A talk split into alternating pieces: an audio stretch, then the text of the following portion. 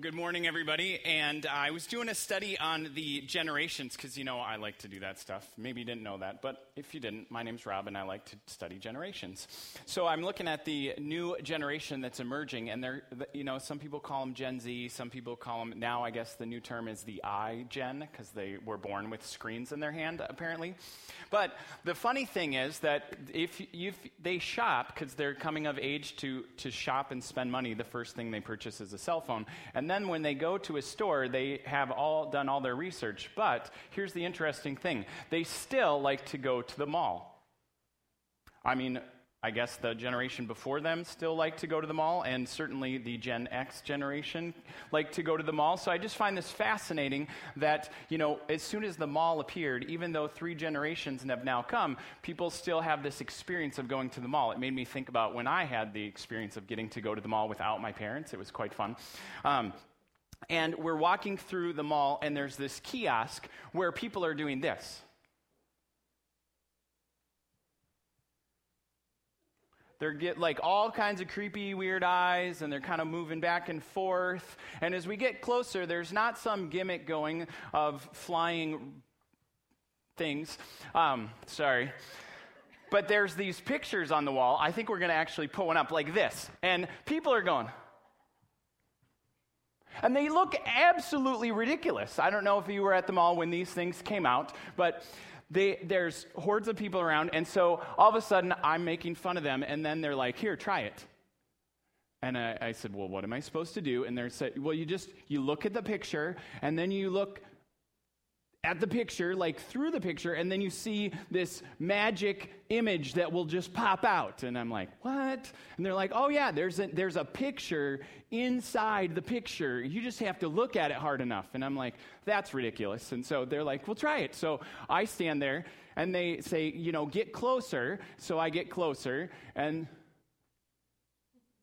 and then they're like, okay, now slowly back up okay cross your eyes a little and now i'm i look ridiculous and people are walking by making fun of me and i'm frustrated because i can't do it and they're like well you have to do this and you have to, i wasn't really paying attention to what they were saying because i just wanted to find the image that was in there. I wasn't really willing to you know listen to them or anything but you know where you stand and where you look makes an incredible difference in these magic eye pictures. And then there was this moment where I finally got it. I don't know if you remember these and if you finally got one, but it really was kind of amazing because all of a sudden this 3D vibrant picture just kind of lifts off the page. And all of a sudden it's got depth, it's moving as I move, it's, it's in three dimensions in this two dimensional photo. And I was so, literally, I was so enamored with this idea that I got one of these it's 18 by 24 or bigger, and it hung throughout high school, it hung on my wall. And to some people, you could just see the pink and the purple and the blue pixels that were all over it. But to me, because I'd finally figured out how to do this, to me, there was this majestic eagle inside it with its wings spread high and wide, and with a giant fish in its talons, and it was soaring right over its nest, ready to drop the, the fish into this huge nest that was at the top of this tallest tree amongst this forest and mountains, and even the, the sun in the background, and these eaglets that had their mouths open, like ready to take the food from this eagle. And it was 20 years ago.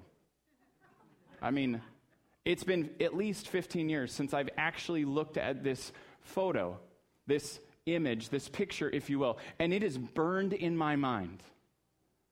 I was so impressed with this idea. It so struck me. It, to have something that was two dimensional all of a sudden become three dimensional. I don't know if I'll ever, ever forget that picture. But it took me changing my location and changing how I saw that picture to actually see the picture.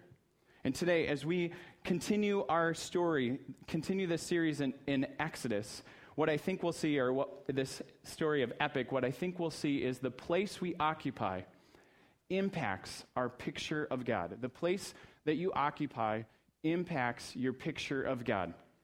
As you kind of thinking about that, you know, just like the magic eye photos, people miss the picture because of where they're standing and where they're looking. And the same thing happens. Think about if you've had a conversation with somebody and you've finally gotten to this level. You didn't grow up together, really. You didn't go to church together. You've uh, developed this relationship as an adult. And all of a sudden, you kind of get to go to the realm of spiritual things, kind of get to have conversations about God.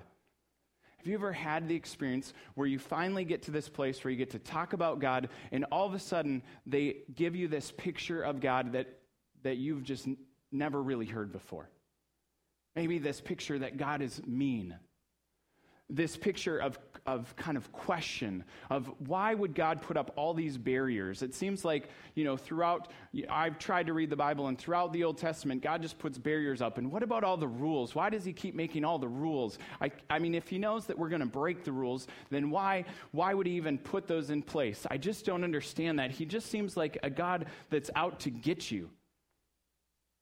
Maybe you've had those thoughts if you have, have you ever gotten satisfying answers? And if you've been in the conversation and someone's finally gone there, have you been able to give responses? See, in the same way, people have these pictures of God that, that, aren't, that aren't full, they're limited. And when people open up and actually ask, do we have the ability to paint that picture a little bit more fuller? We'll see that that's what God was trying to do all along, but the place we occupy impacts our perspective of God. So, we've been in this series called Epic, if you've been here, and we've looked at how the Bible is just really one primary plot and how God inspired each of these books, and they weave together in this giant mural that, that once we see the whole thing actually starts to make sense. So, we looked at the first part of the Bible called creation, where God intended what he intended to be, and then crisis, this idea that we rebelled against that, and then how God called human beings to participate in this plan to get us back, and then how he gave promises to people even though they kept screwing up, and finally, how he delivered them. That's what Chad gave us last week on how he delivered them from oppression and, and from the most powerful empire in the world at the time, Egypt. And it says in Exodus 14 that this is how God rescued Israel from the hand of the Egyptians that day. And the Israelites saw the bodies of the Egyptians washed up on the seashore. And when the people saw the mighty power that God had unleashed against the Egyptians, they were filled with awe before him. And they put their faith in, their Lord, in the Lord and their servant Moses. This, this um, particular scripture highlights the two perspectives that are always going on in the, in the story. There's God's perspective, the epic story that's up here, that's outside of time and space. It's kind of a vertical viewpoint, if you will, when it says that the Lord rescued Israel from the hand of the Egyptians. And then the Lord, then the people put their faith in the Lord. These are kind of invisible qualities or superseding qualities. But then there's also the lower story or the human story. That's kind of from the six foot, six foot perspective. It's limited by time and space. And we get glimpses of both here.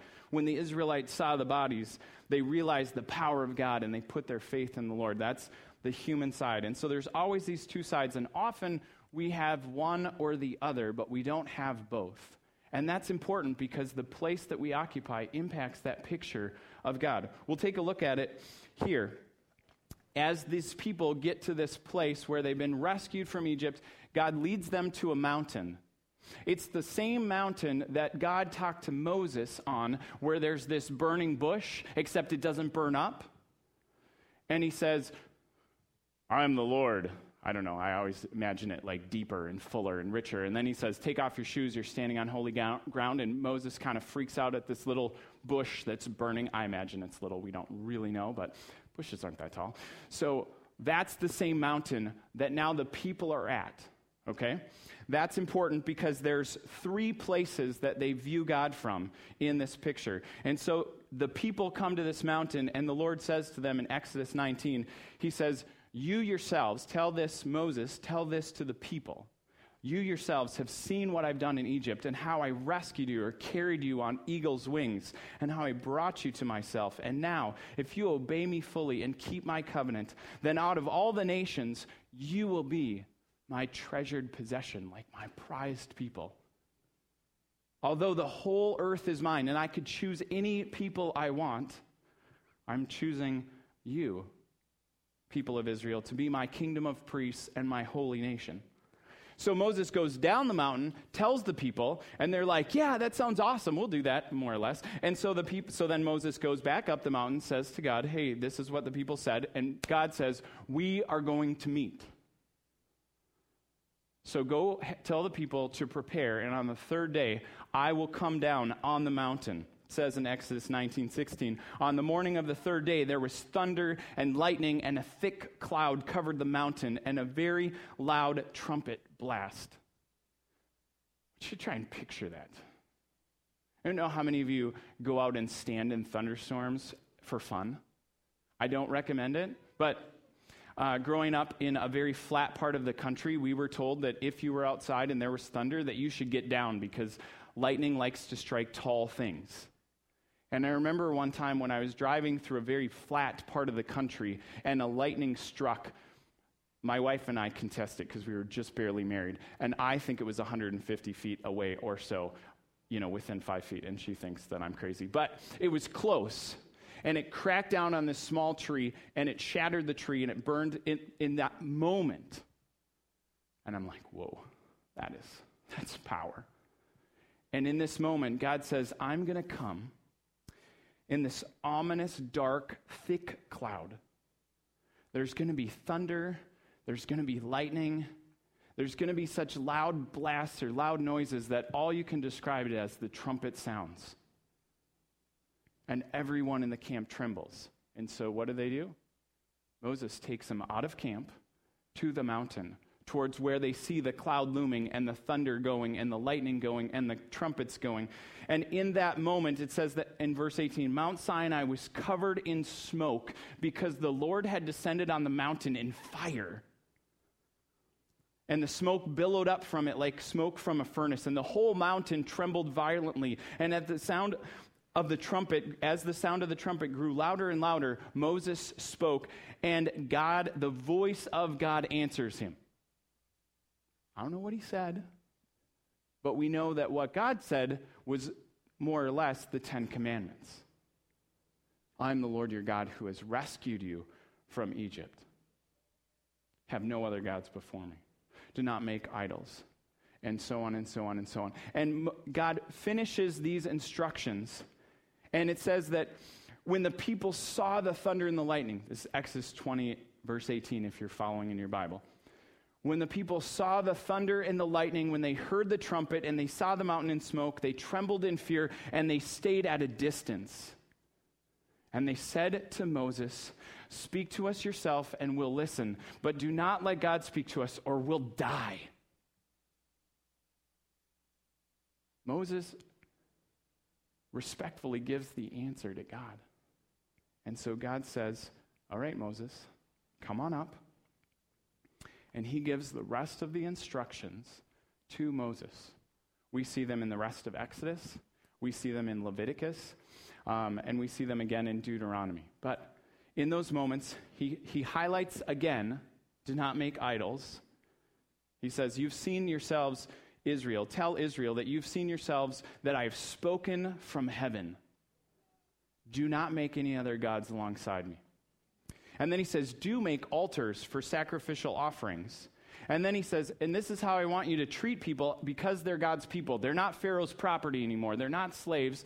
They actually are human beings. And he gives people who've never had standards, standards. And then he tells them how to live in a rhythm of work and rest and celebration because, again, they've never had that.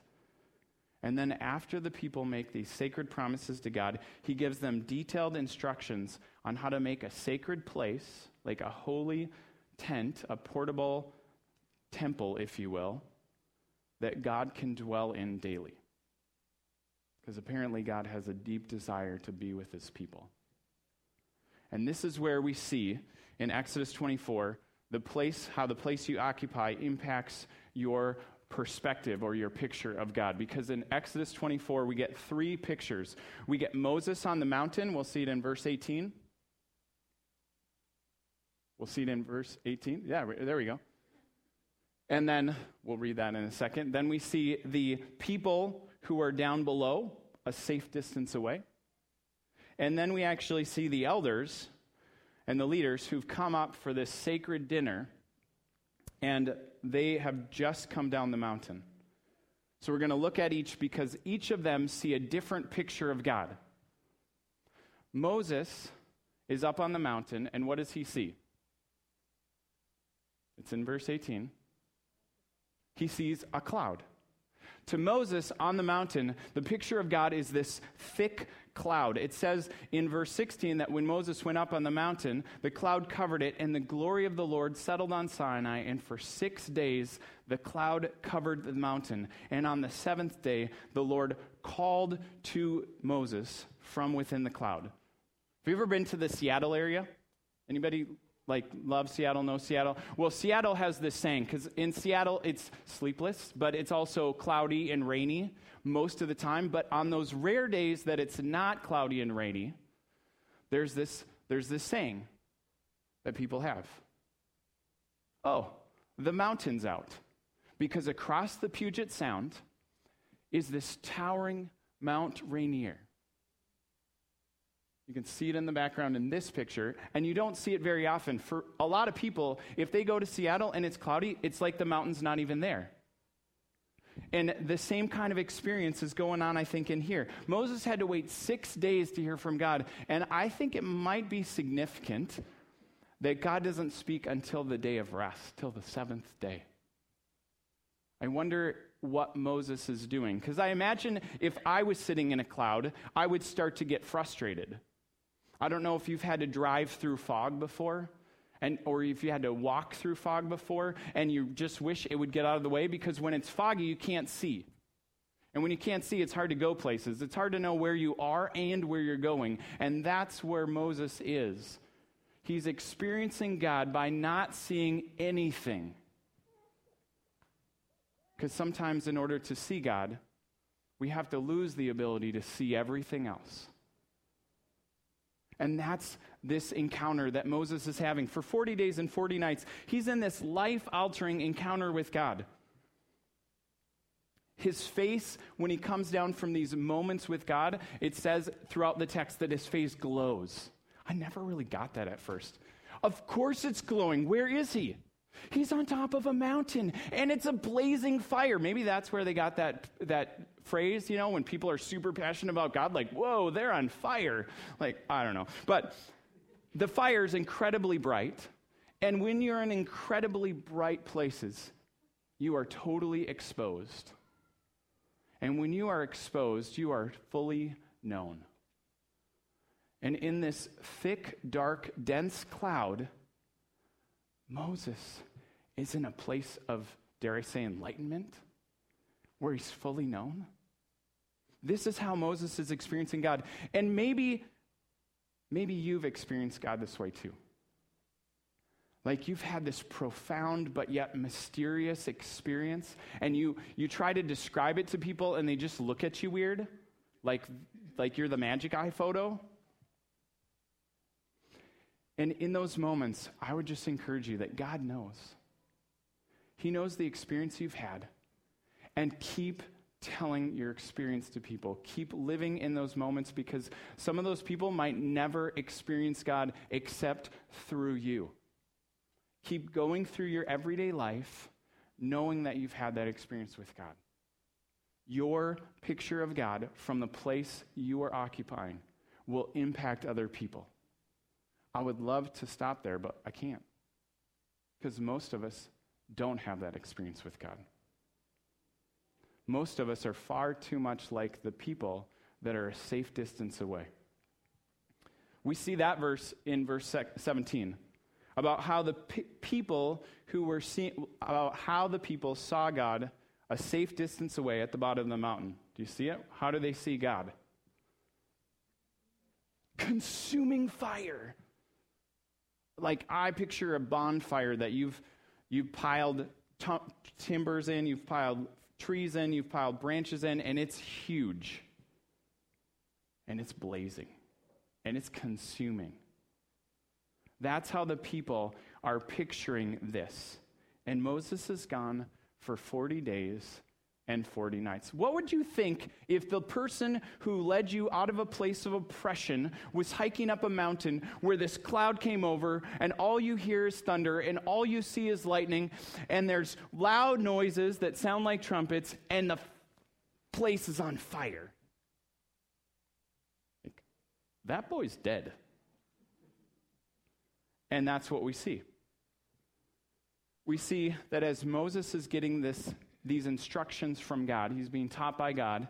He's having this life changing encounter with God. That the people say, um, I think it's in verse 30 or chapter 32 here. This is the next moment that the people are involved. The people saw that Moses was so long in coming down the mountain that they came up to Aaron, Moses' brother, the person, one of the two people that he left in charge, and he said, Hey, come make us gods who will go before us, because this fellow Moses who brought us out of Egypt, we don't know what's happened to him which I find funny. Like, we don't know where he is. So make us gods so that we can see them who will go before us. Who will go before us is a Hebrew expression of saying, be present with us.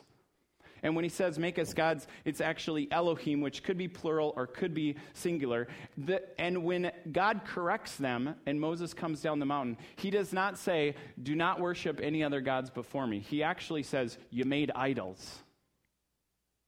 You made a form of God to represent my presence here.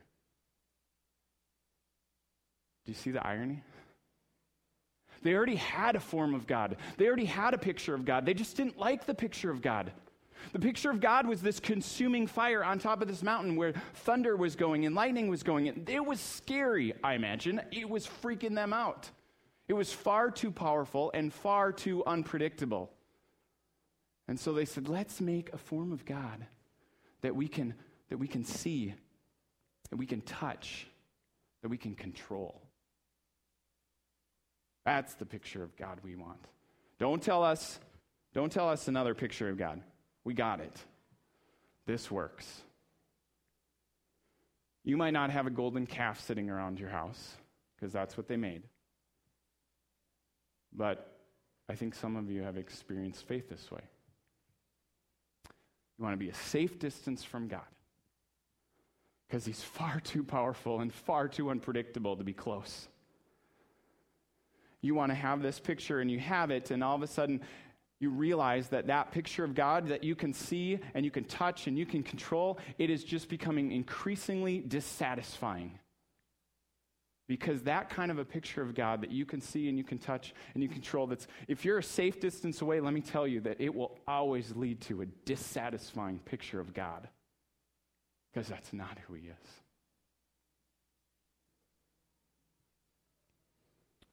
Kind of a picture of God have you had before? I hear some people talk about God being this resident policeman that's either out here or like speaking into their conscience like a guy on their shoulder, and he's just looking to arrest them or make them feel guilty for anything they say or do. Hear other people talk about God as this feeble but old and wise grandfather. I mean, there's a lot of old stories, and people who are old are usually wise, but this picture is so limited because a feeble grandfather can't possibly understand the challenges of the modern day. Hear other people talk about God being this powerful but egotistical ruler, only interested in his glory. And, and he just, you know, is going to come and smite humans that don't give it to him. It's not good. Hear other people talk about God being this absolute perfectionism. You know, Jesus even walked around saying, Be perfect like your heavenly Father is perfect. And God, you know, even the church says, If you aren't perfect, then you're a sinner and you're going to hell. So God is this absolute perfectionism. And then people walk around with this fake self during church. And then they have this other self for the rest of the week. And if they don't do that, they just walk around in utter anxiousness because God knows that they're not perfect and someday they're just going to be found out. And then the last one that I see quite a bit is this idea that God is this distant but disinterested cosmic director that's powerful, but just far too busy and far too important to have time for me or my problems. Each of these pictures is flat, is, is like the magic eye photo that hasn't been discovered yet. And what I would say the solution is, is, is not to just figure out how we can get a better picture. God was the same in each of these locations. We haven't gotten to the third one yet, but God was the same in each of these locations. And what people needed to do was listen to each other and listen to God as teacher to get the fuller picture. Let the one who created life help us understand how to do life. I mean, what we see here is that is that God deeply cared and deeply wanted to be with these people. And in the whole golden calf moment, like where the people are like, make us gods, Aaron, and Aaron gets a bad rap because Aaron's like, I don't know, I just they handed me their stuff and like I'll pop the calf. And and the problem is that third people, those elders who had a dinner with God on the mountain. You see it in Exodus 24, 9 through 11. It says Moses, Aaron, Nadab, and Abihu, and all the 70 elders of Israel went up and saw, saw the God of Israel. And here's how they could describe him by what was under his feet lapis lazuli, which is like sapphire bricks that are the color of the sky. I mean, God is so majestic that they can't even get past what's under his feet. To me, that is a mystifying but far more satisfying picture than a golden calf that I can touch and I can feel and I can control so that I feel like God's with me. These are the people that see God, that have a moment with God, that eat and drink in His presence and don't die. They are right there with Aaron when the people are like, Make us gods. I mean, the only thing I can imagine, all the language is this marriage preparation dinner that we just don't have time to go into, but Imagine a UN peace summit. Just go with me for a minute. We're almost there. Imagine a US peace summit where, you know, leaders from United States, Canada, the European Union, Russia, will throw Israel in there, but also Iran, North Korea, um, uh, Syria, China, you know, little countries that have lots of nuclear power. They're all gathered around a table, and you are invited there. And they're going to talk about peace and hopefully not kill each other. Maybe that overwhelming moment makes these people go passive. Because these are the people that have had an encounter with God, that can describe it because they do, just a little and as the people say, we want a God that we can touch and we can control and we can feel, they just sit silently and do nothing. And I think a lot of us might have that kind of a faith experience. Because maybe you've had moments where you've had 3D images of God lift off the page. You've had these vibrant images of God. You've had these fuller pictures of God. You understand what God is trying to do here. You see the commandments not as a way to make us achieve a certain credit with God, like we can get a paycheck, or not as just rules that are meant to keep us restricted, but that God is actually teaching a group of runaway, rescued slaves to be his children. It's like they've been adopted from another country. And now God is saying, You're already in our family. We just want to teach you how to be in our family in a healthy way. And you understand, maybe you understand and see that God included these sacrifices and festivals as a way for these people to understand not only the seriousness of sin, but a way to be back in restored relationship with Him That that's why he presented those things. And maybe you can see that God gave these detailed, careful instructions for a tabernacle or a holy place or a sacred place, a sanctuary, because God wanted to be with them. God with us.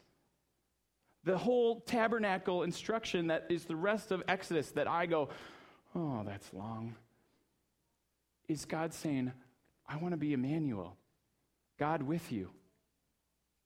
And if you've had these moments, if this is your location with God, if this is your picture of God, then maybe God is calling you to act. Because there's people that have these limited pictures that want to make forms of God that they can control. There's other people who have these mysterious pictures of God that are really hard to describe, and, and they seem like too spiritual. You might be one of these leader, elder people that has nothing to do with age, that has everything to do with having a glimpse of God. It doesn't matter how big or how small it's been.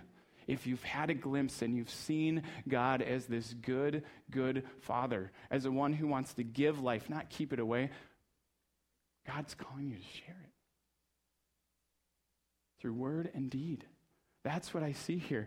I mean, God's plan was to bring these people back to a personal relationship with Him. He's already shown His presence, He's already shown His power, but he wants to be in this personal relationship. Exodus 25 says, Have them make a sanctuary, a sacred place for me, so that I can dwell among them. He continues, Then I will dwell among the people, the Israelites, and be their God. They will know that I'm the Lord who brought them out of Egypt, that I might dwell with them. That I am the Lord their God. This is family language. This is goodness language. God wants to stay with these people and be their God. And the people didn't understand it. That's why God sent Jesus Christ as Emmanuel, who dwelt with people, who went up on a mountain and transfigured himself in front of his closest disciples. And they didn't really get it either. Do you want us to build, Peter, do you want us, Jesus, to build these monuments for you and Elijah and Moses? Like, this is the same language as that. No, Jesus is displaying his power and his presence and his plan to get us back because he's Emmanuel. If you've had a picture that, that, God is saying, share it. Share that multidimensional picture. And if you don't have it, now how can you get it? If you have a Bible, your assignment, your next step, if you will, if I dare I say I tell you what to do, but I think this is where God is leading us, is when Jesus is asked, What's the most important commandment? This is the one he quotes. It's Deuteronomy 6, 4 through 7. And if you're a person who needs to write stuff down to remember it, this is the one to remember. Deuteronomy 6, 4 through 7. If you have YouVersion on your phone app, like highlight it, bookmark it, and read it every day this week. Because Jesus answers this way when he asks the most important commandment. This is the one that the people were to repeat three times a day Hear, O Israel, the Lord our God, the Lord is one. And you must love the Lord your God with all your heart and all your soul and all your strength. Because these commandments I give you today are to be on your heart. Impress them on your children. Talk about them when you sit at home and when you walk along the road and when you lie down and when you get up. Tie them as symbols around your hands, not literally, figuratively. Have these conversations, have these pictures go amongst you in your ordinary everyday life. And as you do, you will learn from people, people will learn from you, and together we will have this three dimensional picture of God because spending time with God and in His Word helps us to see that picture that He wants to give us, that He is that good, good Father. I love how the message says this part. He says, Get these things inside of you and then get them inside your children. Talk about them wherever you are, sitting at home or walking in the street. Talk about them from the time you get up in the morning till the time you fall asleep at night not to be weird, but to help people see who God really is. Because we all need reminders of who God really is. Do you pray with me?